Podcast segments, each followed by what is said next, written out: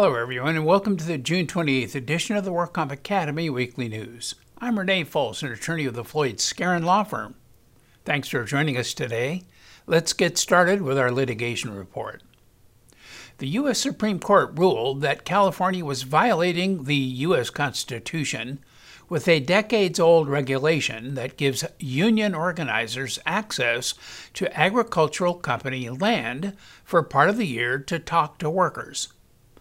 The justices said that the 1975 provision, which grew out of the efforts of Cesar Chavez to give farm workers collective bargaining rights, infringed the rights of landowners.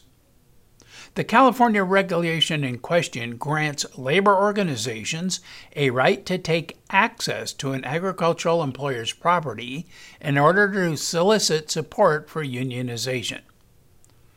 The regulation mandates that agricultural employers allow union organizers onto their property for up to three hours a day, 120 days a year.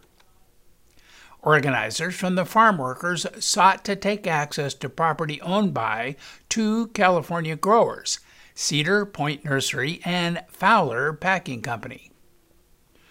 The growers filed suit in a federal district court seeking to enjoin enforcement of the access regulation on the grounds that it appropriated without compensation an easement for union organizers to enter their property and therefore constituted an unconstitutional per se physical taking, prohibited under the Fifth and Fourteenth Amendments of the U.S. Constitution. But the trial court denied the grower's motion for a preliminary injunction and then dismissed the complaint, holding that the access regulation did not constitute per se physical taking because it did not allow the public to access the grower's property in a permanent and continuous manner. Then a divided panel of the Court of Appeal for the Ninth Circuit affirmed, and an en banc rehearing was denied over dissent. However, the U.S. Supreme Court reversed and ruled in favor of the landowners in the case of Cedar Point Nursery versus Hassid. It ruled that when the government physically acquires private property for a public use, the takings clause contained in the United States Constitution obligates the government to provide the owner with just compensation. California's access regulation appropriates a right to invade the grower's property and therefore constitutes a per se physical taking. Rather than restraining the grower's use of their own property, the regulation appropriates for the enjoyment of third parties, here, the union organizers, the owner's right to exclude them. The right to exclude is a fundamental element of the property right. And a WCAB panel concluded that an injury while a on a personal errand in a mobile office was arising out of employment and in the course of employment. In this case, in 2018, John Charbagian was involved in a serious automobile accident in his company provided vehicle. At the time, he was in field servicing orthodontist accounts for a company known as Ormco Corporation. At some point in the day, he engaged in a personal errand by stopping at a car dealership. From there, he headed to his child's school for a pickup. While driving between these two locations, Karbagian was involved in the serious vehicle accident and was injured. His job required him to work as a senior territory manager, and his duties required that he perform sales to existing accounts with orthodontists and develop new accounts as well within his territory, covering primarily California and Nevada. He was not provided a fixed office location. Instead, the employer provided a vehicle, cell phone, and an email account. He was expected to respond to, respond to any texts or emails through the cell phone email account throughout the day. If he received a text or email while driving, he was expected to respond as long as such communication while driving complied with state law. There was no prohibition on engaging in personal errands at the same time he was in the field performing his job duties for the employer, and both of them could occur simultaneously. But the employer denied benefits, claiming it did not occur in the course of employment. After a trial, the work comp judge awarded benefits and found that the company vehicle, as outfitted, was for all intents and purposes a mobile office provided by the employer and was at the beck and call of the orthodontist throughout the day. The award was sustained in the panel decision of Charbagian versus Ormco Corporation, and the case provides a good or- overview of the going and coming rule. The panel said that the going and coming rule is not applicable here because applicant was a salaried, mobile, regional salesperson who essentially worked out of an employer provided vehicle. At the time of the injury, he was not engaged in a routine commute to a fixed place of business at fixed hours. Instead, he worked out of his vehicle making cell phone calls, sending and receiving emails, and driving throughout a large region that included California and Nevada to meet with clients.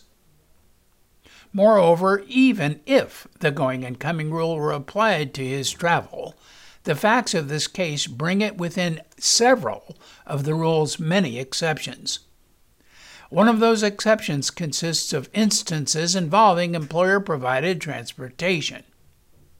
In addition, the personal comfort doctrine holds that the course of employment is not broken by certain acts relating to the personal comfort of the employee, as such acts are helpful to the employer in that they aid in efficient performance by the employee.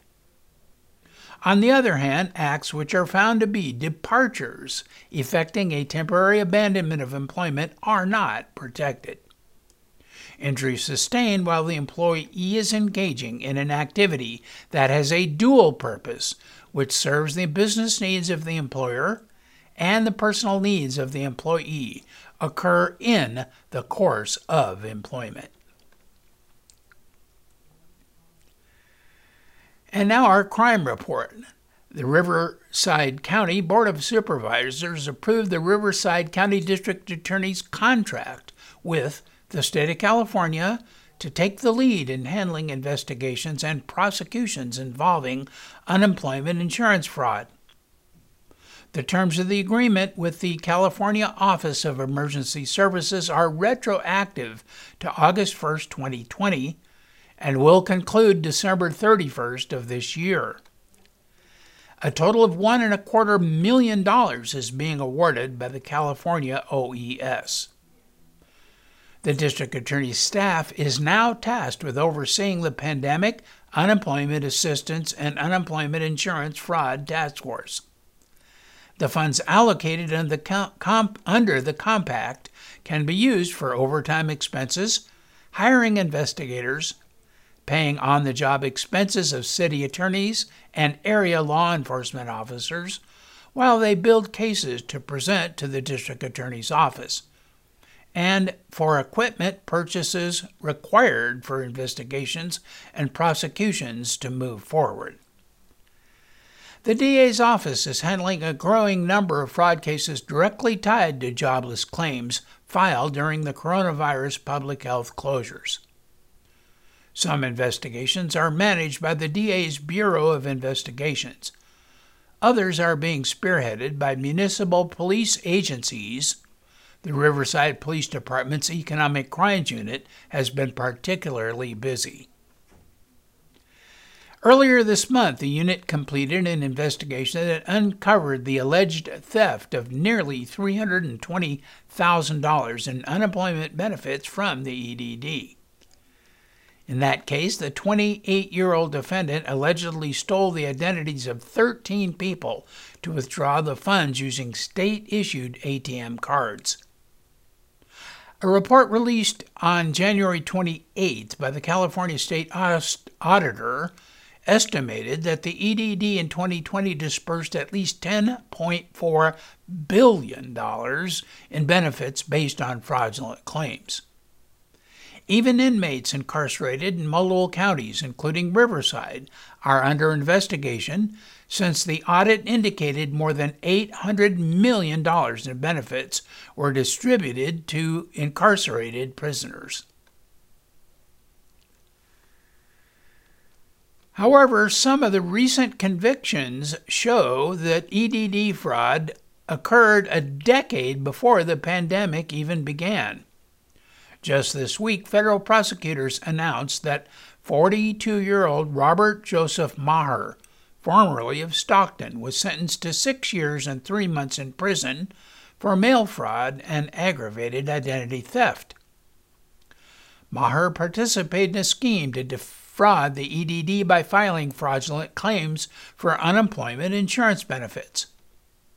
He and his co defendant, Michael Heron II, also of Stockton, created fictitious companies and fictitious employees by using the real identities of persons with and without their knowledge. They then filed claims with EDD falsely stating that the employees had been laid off or fired. The unemployment benefits were deposited into debit cards that were mailed to the addresses controlled by Maher, Heron, or other associates. In all, Maher and Heron filed at least 72 fraudulent claims for unemployment insurance benefits, seeking a total of nearly $740,000, of which the EDD paid out about $610,000. Most of this occurred prior to the pandemic. Back in 2019, Heron pleaded guilty to similar counts of mail fraud and aggravated identity theft and was sentenced to six years and three months in prison. 37 year old Castroville resident and owner of World Class Properties LLC, Marco Polo de la Rosa Zasadi, pled no contest to contracting without a license and failing to secure payment of workers' compensation insurance.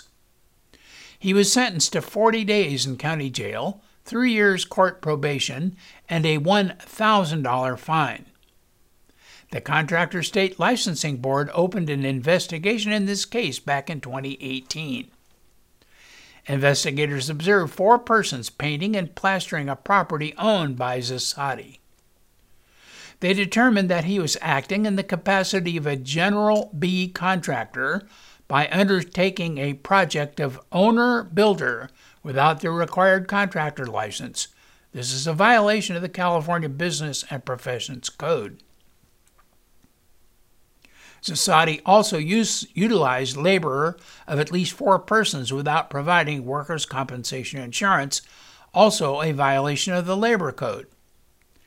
After the investigation was concluded, the case was referred to the district attorney's workers' compensation fraud unit. The Contractor State License Board allows an owner of his own property to act without a general contractor in charge of a project under the following terms. For home improvements, the worksite must be the owner's principal residence that has been occupied for 12 months before the completion of the work.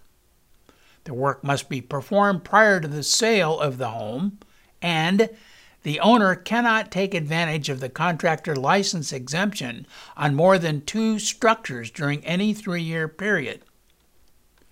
And for construction of a new single family residence, the owner is limited to selling four or fewer residential structures in one calendar year, and the work necessary to complete the project must be performed by licensed subcontractors. And in regulatory news, the city of San Francisco's 35,000 employees will need to get vaccinated against COVID 19 or risk losing their jobs. The new policy would make San Francisco the first major city and county in California to require COVID 19 vaccinations for its employees. Workers who refuse or fail to provide a religious or medical exemption could be terminated. The mandatory vaccination requirement, which goes into effect once the vaccines have been formally approved by the FDA, extends to all city government employees, including police, firefighters, custodians, and city hall clerks. Earlier, San Francisco mandated that frontline workers in hospitals, nursing homes, and jails be fully vaccinated against COVID 19. San Francisco's Director of Human Resources said that employees will have until July 29 to report their current vaccination status to the city as a condition of their employment. Staff will need to upload their vaccination cards or documentation showing proof of vaccination through the city's payroll system. Medical exemptions for employees who are ineligible for COVID 19 vaccination must be verified by a healthcare provider. San Francisco has enacted some of the nation's strictest pandemic regulations and has the highest vaccination rate in the state, with at least 71% of eligible residents fully vaccinated. But not everyone is on board with the new policy. The regional vice president of the Service Employees International Union, Local 1021 chapter, said it threatens the livelihoods of frontline essential workers. The chapter represents more than half of all workers employed by the city and county of San Francisco. According to its public health director, at this point, Los Angeles County is not planning to follow in San Francisco's footsteps. The University of California and California State University systems, however, have announced they will be requiring all students, faculty, and staff on their campuses to be vaccinated. Employment lawyers say companies are watching closely how pandemic return to work rules play out nationally as they look to bring workers back safely and to dispense with mask protocols. An employment attorney with the Ogletree Deakins law firm in Milwaukee referred to the situation as a very confusing hairball. In some states, return to work rules may require identifying those who got a COVID 19 shot with badges or bracelets, raising discrimination issues and complicated hiring in a tightening labor market as the pandemic eases. The U.S. Workplace Safety Regulator, the Occupational Safety and Health Administration, or OSHA, has not provided clear guidance on this issue. OSHA's acting director said it will continue to let the employer make the determination on how to properly do this for their workplace. And the U.S. Centers for Disease Control and Prevention which said last month that inoculated people can go without face coverings indoors in most places, has not addressed the thorny issue of how to establish whether someone has been vaccinated. What companies are debating right now is is it necessary to specify on someone's badge or wear something around their neck that says, yes, they are vaccinated, and therefore, if they don't have a mask on, there's nothing to worry about. However, employers in California's Santa Clara County are required as of June 1st to ascertain if their workers have been vaccinated and check in with them every 14 days on those who say they have not or who decline to answer. Workers in Silicon Valley County who aren't vaccinated or refuse to reveal their status to the employer must remain masked and should follow other protocols such as limiting long distance work, travel, and submitting to regular COVID 19 testing. Several states, including California, Michigan, and Oregon, have their own rules or guidance and documenting vaccination status for workers but they are generally less strict than in Santa Clara County. In Montana, however, a recently enacted law discourages employers from asking about vaccination status because it could lead to discrimination claims, according to employment lawyers.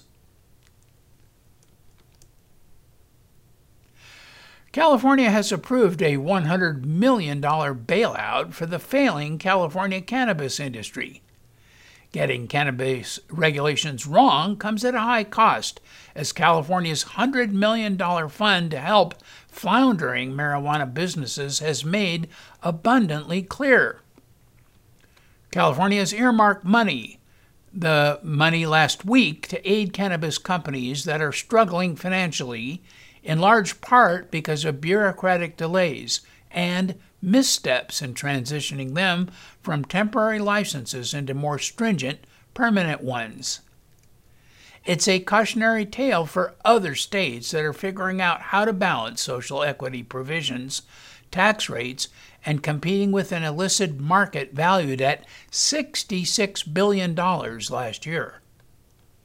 While California's 15% tax on legal marijuana has been blamed for pushing consumers to the illicit market, it's clear that much more has gone wrong. Legalization, which began in 2016, has been messy, with rules varying by city and county. The process has also been slow and expensive. That weighed most on small operators, thus, many have not transitioned to the regulated recreational market, which has more potential than medical.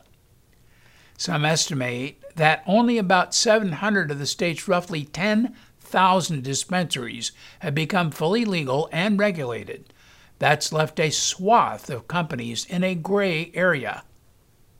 This bailout money tries to make up for what has been a slow, heavy red tape process of getting these dispensaries up and going. In California, it can take as long as two years to get a license. An initial cost to open a regulated dispensary started about $250,000. And litigation also gummed up the process.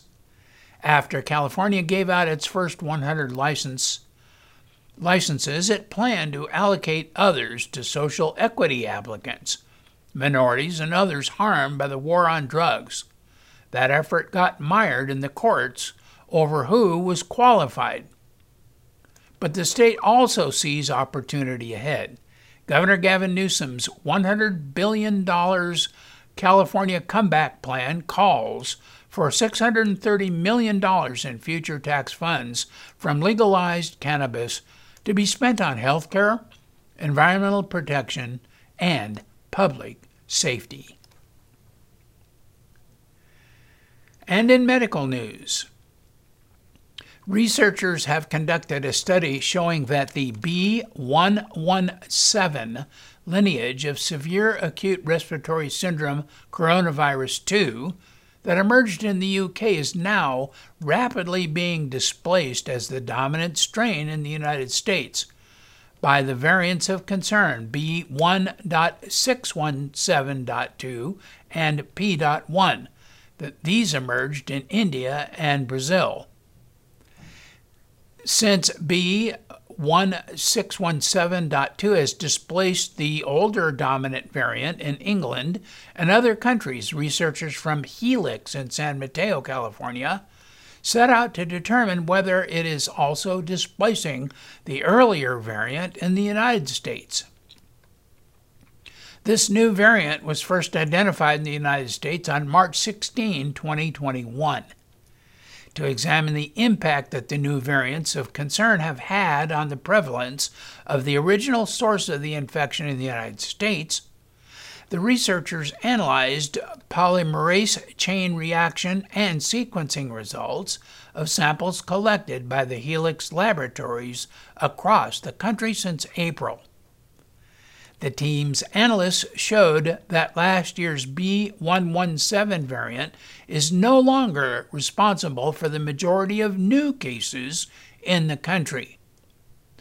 The percentage positive cases that were of the older lineage dropped from 70 in April 2021 to 42% over a period of just six weeks. Next, the researchers compared the helix sequencing data by county with the county vaccination rates reported by the CDC. The study showed that the new variant was growing faster in counties with a lower vaccination rate. A study by Public Health England showed that full immunization with the AstraZeneca or the Pfizer vaccine remains more than 90% effective at protecting against hospitalization following infection. The researchers expect that the newest variant will soon become the dominant variant in the United States. Another new medical study tracked instrumentation utilization rates for total knee arthroplasties at two high volume East Coast hospitals.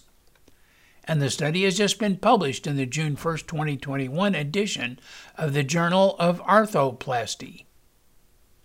One of the study's authors and an orthopedic knee surgeon said that the orthopedic community has tackled the costs of the obvious big ticket items implant costs, length of stay in the hospital, reducing the use of inpatient rehabilitation, and skilled nursing facilities. But there are other opportunities to control costs during the perioperative episode, which are less obvious but equally important. The purpose of this new study was to improve the OR workflow reduce inefficiencies in instrument processing, and ultimately help to control OR costs by optimizing surgical trays.